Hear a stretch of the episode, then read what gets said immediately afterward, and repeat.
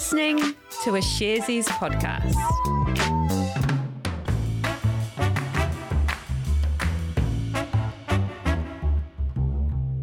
Tēnā tātou katoa, it's Wednesday the 10th of November. You are listening to Recap, made for you by Sharesies. And in case you don't know, Sharesies is a wealth development platform where our purpose is to create the most financially empowered generation. Here is that financial disclaimer you've been waiting for. Investing involves risk. You aren't guaranteed to make money and you might lose the money you started with. Any information we provide is general only and current at the time. If you're looking for help with your investment choices, we recommend talking to a licensed financial advice provider. Hi Alice, how you doing? Hey Jose, I'm well, thanks. How are you? Very well, thank you. I'm actually I just realised it's, it's like it's like a sauna in this room. It's so hot. I even yeah, had the it window is a open. very warm day, isn't it? I'm more just like just flustered now. I'm just gonna, I'm just gonna get some air moving around the house. I don't know. Anyway, enough of that. Oh, I've actually got sweat beating in my. Oh, forget it. Maybe you should go out for some fresh air. Yeah, I need to do a um, run or something. After work today. I think I will. Let, us um. Well- thanks for the advice. Let's let's crack on though. Yeah. Yeah, I won't hold you back. So um, I'll kick things off with some news from the US, uh, specifically from General Electric or GE. Um, they made a pretty annou- a pretty major announcement that's going to completely transform their entire company. Oh wow! So before we get into that though, just tell us a little bit about General Electric. Yeah, so GE is one of those iconic American companies that's been around for ages, over 125 years, in fact. So they are an industrial company at heart, but they are what you call a conglomerate. Now, a conglomerate is a big company that usually has different business divisions that operate in completely different industries. Uh, so GE operates in all sorts of things, including power generation, uh, products and services that are, that are related to energy production, aviation, healthcare, covering things like medical imaging and drug discovery, and even financial services. Mm, a finger in every pie it seems. So what was GE's news today? Well, GE announced their plans to split the company into three separate publicly listed companies. Uh, these will focus on energy, healthcare, and aviation. Yeah, well, like you said at the start, that sounds like they'll completely transform the entire company. But why are they doing this? Well, to explain that, I feel like we sort of have to go through a bit of GE's uh, history. So, GE was founded in 1889 by none other than Thomas Edison. Uh, and at first, GE was focused on manufacturing electricity related goods uh, like lamps, light fixtures, and things like that. But over the years, uh, the company grew and it acquired a lot of other businesses along the way, uh, branching into other ventures like computing, uh, even broadcasting. Now, the company did a lot of these acquisitions in, in the 80s, uh, and GE was even the largest listed company in the US uh, for certain periods of time in the early 2000s. It was just quite the symbol for like an American manufacturing power. Right. So, but I take it that things took a turn. Yeah, the global financial crisis in 2008 hit GE pretty hard. The company's share price fell 42% in 2008 alone. Now, a lot of the issues that the company experienced came from the finance di- division, GE Capital, and that almost toppled the entire company. Uh, but the company has struggled to get its momentum back following the financial crisis. Uh, they've uh, had rising debt, uh, their value has been sliding, and um, their new CEO came on board in 2018, and he has basically been simplifying the business since. And presumably that's led to the announcement today of uh, splitting the company up. That's right. Uh, said that it wants to simplify the business as well as pay down, pay down debt. So, CEO Larry Culp said that by creating three industry leading global public companies, each can benefit from greater focus, tailored capital allocation, and strategic flexibility to drive long term growth and value. Right. So, how will GE be broken up then, and how will that work? Well, as I mentioned before, the three new businesses will focus on energy, healthcare, and aviation. So, first, GE will split off the healthcare company, and they said they expect that to happen in 2023. Then GE will combine uh, the GE Renewable Energy, GE Power, and GE Digital businesses together and spin these off as a separate company in 2024. Then what's left behind will make up the aviation business. Awesome. Really interesting. Thanks, Alice. Some pretty big news down here in Wellington today, Jose. Uh, the headlines say that Weta Digital is going to be sold to Unity. Uh, yeah, totally. So the best headline I saw actually started off uh, with Lord of the Bling, and that's referring to Sir Peter Jackson's majority stake in the special effects company.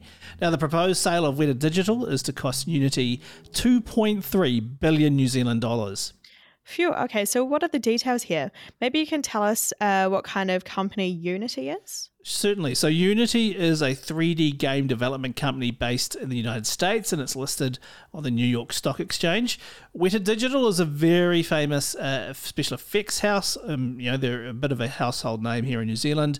They provided all the uh, computer generated effects on the Lord of the Rings films and they work on big Hollywood effects heavy films as well. Uh, but it's important to note that Unity hasn't bought the whole company. How do you mean? So, over the decades, Weta Digital has created a lot of in house bespoke software to bring all those special effects to life. So, for example, they've built a program called City Builder, which basically creates 3D cities at the press of a button. That's a massive oversimplification, but that's kind of all we need to know right now. There's also other programs like Manuka, which is a physics simulator, and there's heaps and heaps, um, like, uh, like honestly, pages of other software, which is all designed to help computer effects artists create realistic spaceships and monsters and, and whatever you need, really.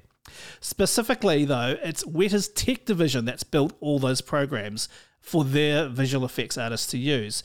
And it's just the tech part of the company that Unity has bought. Okay, so what happens to the rest of Weta Digital then? Well, okay, so Unity gets the tech division, and the 275 plus engineers that comprise that part of the company become Unity employees. Now, the VFX artists, the visual effects artists, uh, they uh, they're, they're the people using all the software. They get spun off into a new company called Weta FX, of which Peter Jackson will continue to be the majority shareholder. Despite being split into uh, two companies, they'll work continue to work together. Unity said in a statement that uh, Weta FX will be its largest customer in the media and entertainment sector. So why did Unity decide decide to acquire Weta Digital? Like, have they made any purchases at this scale before? No, no, not at all. I mean, back in August, they bought a company called Parsec for 320 million American dollars. But it's a good question. Why Weta? Well, according to an interview with the senior vice president of Unity, Marc Whitten, that I was reading uh, earlier today, they see growth in democratizing 3D cre- creation. Now, the way he put it, which I thought was very good, was that uh, right now we have a lot of tools for creating 2D images. It's fairly easy to take a photo and then find tools uh, to change or to make that into something else if we wish. The same doesn't exist for 3D content. And Weta has spent the last 10 years working on programs to make uh, you know 3D creation easier. Uh, the second point is they also get Weta Digital's massive backlog of assets. So everything that's made in a computer for for the movies that they worked on, like you know from park benches to castles to you know probably millions of different trees, for example, they've all been generated and are now sitting in you know a file server somewhere. And Unity specifically has got the metaverse in mind here. They've actually name checked it in a blog post on the acquisition. Because if you're going to be making content in the metaverse whenever it arrives, you're going to need lots and lots of 3D models and assets. And the third and last thing to keep in mind is that they're really into creating cloud based programs. They see that as a growth area. And it's also an area Weta has been working quite heavily in. So Unity will probably offer up uh, Weta's software as cloud based subscription services sometime in the future. Alrighty. So, was there anything else to note?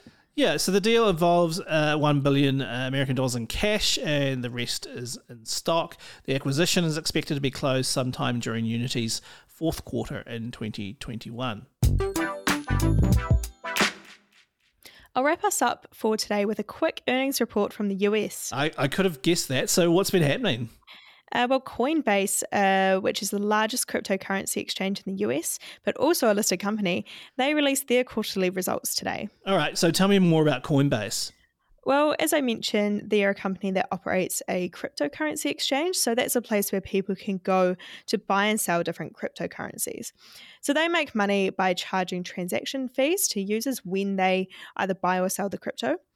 And Coinbase was founded in 2012, uh, but now has over 73 million users in over 100 countries. Oh, cool. So, did how did Coinbase's results go? Uh, well, net revenue came in at 1.2 billion US dollars for the quarter. Now, that's more than four times higher than this time last year, but it was lower than net revenue in the previous quarter, which had been over $2 billion. Now, uh, monthly transaction users also declined from last quarter, falling from 8.8 million uh, to 7.4 million this quarter. On top of that, trading volume also fell uh, to $327 million from 462 million in the previous quarter. Did Coinbase say what was behind those lower numbers? Well, they did say that their business is volatile. And in fact, they actually said investing in Coinbase is not a quarter to quarter investment, but rather a long term investment. Now, interestingly, most of uh, Coinbase's or much of Coinbase's success is dependent on the performance of cryptocurrencies, like Bitcoin, for example.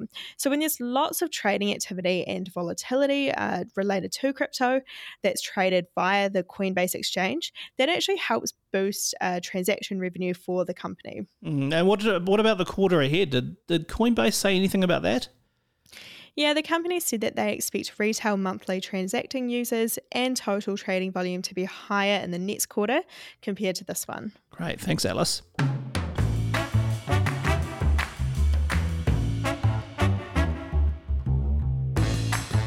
That was recap for the 10th of November. Thanks so much for listening. We would absolutely love it if you gave us a rating review on Apple Podcasts. Go on, you know you want to.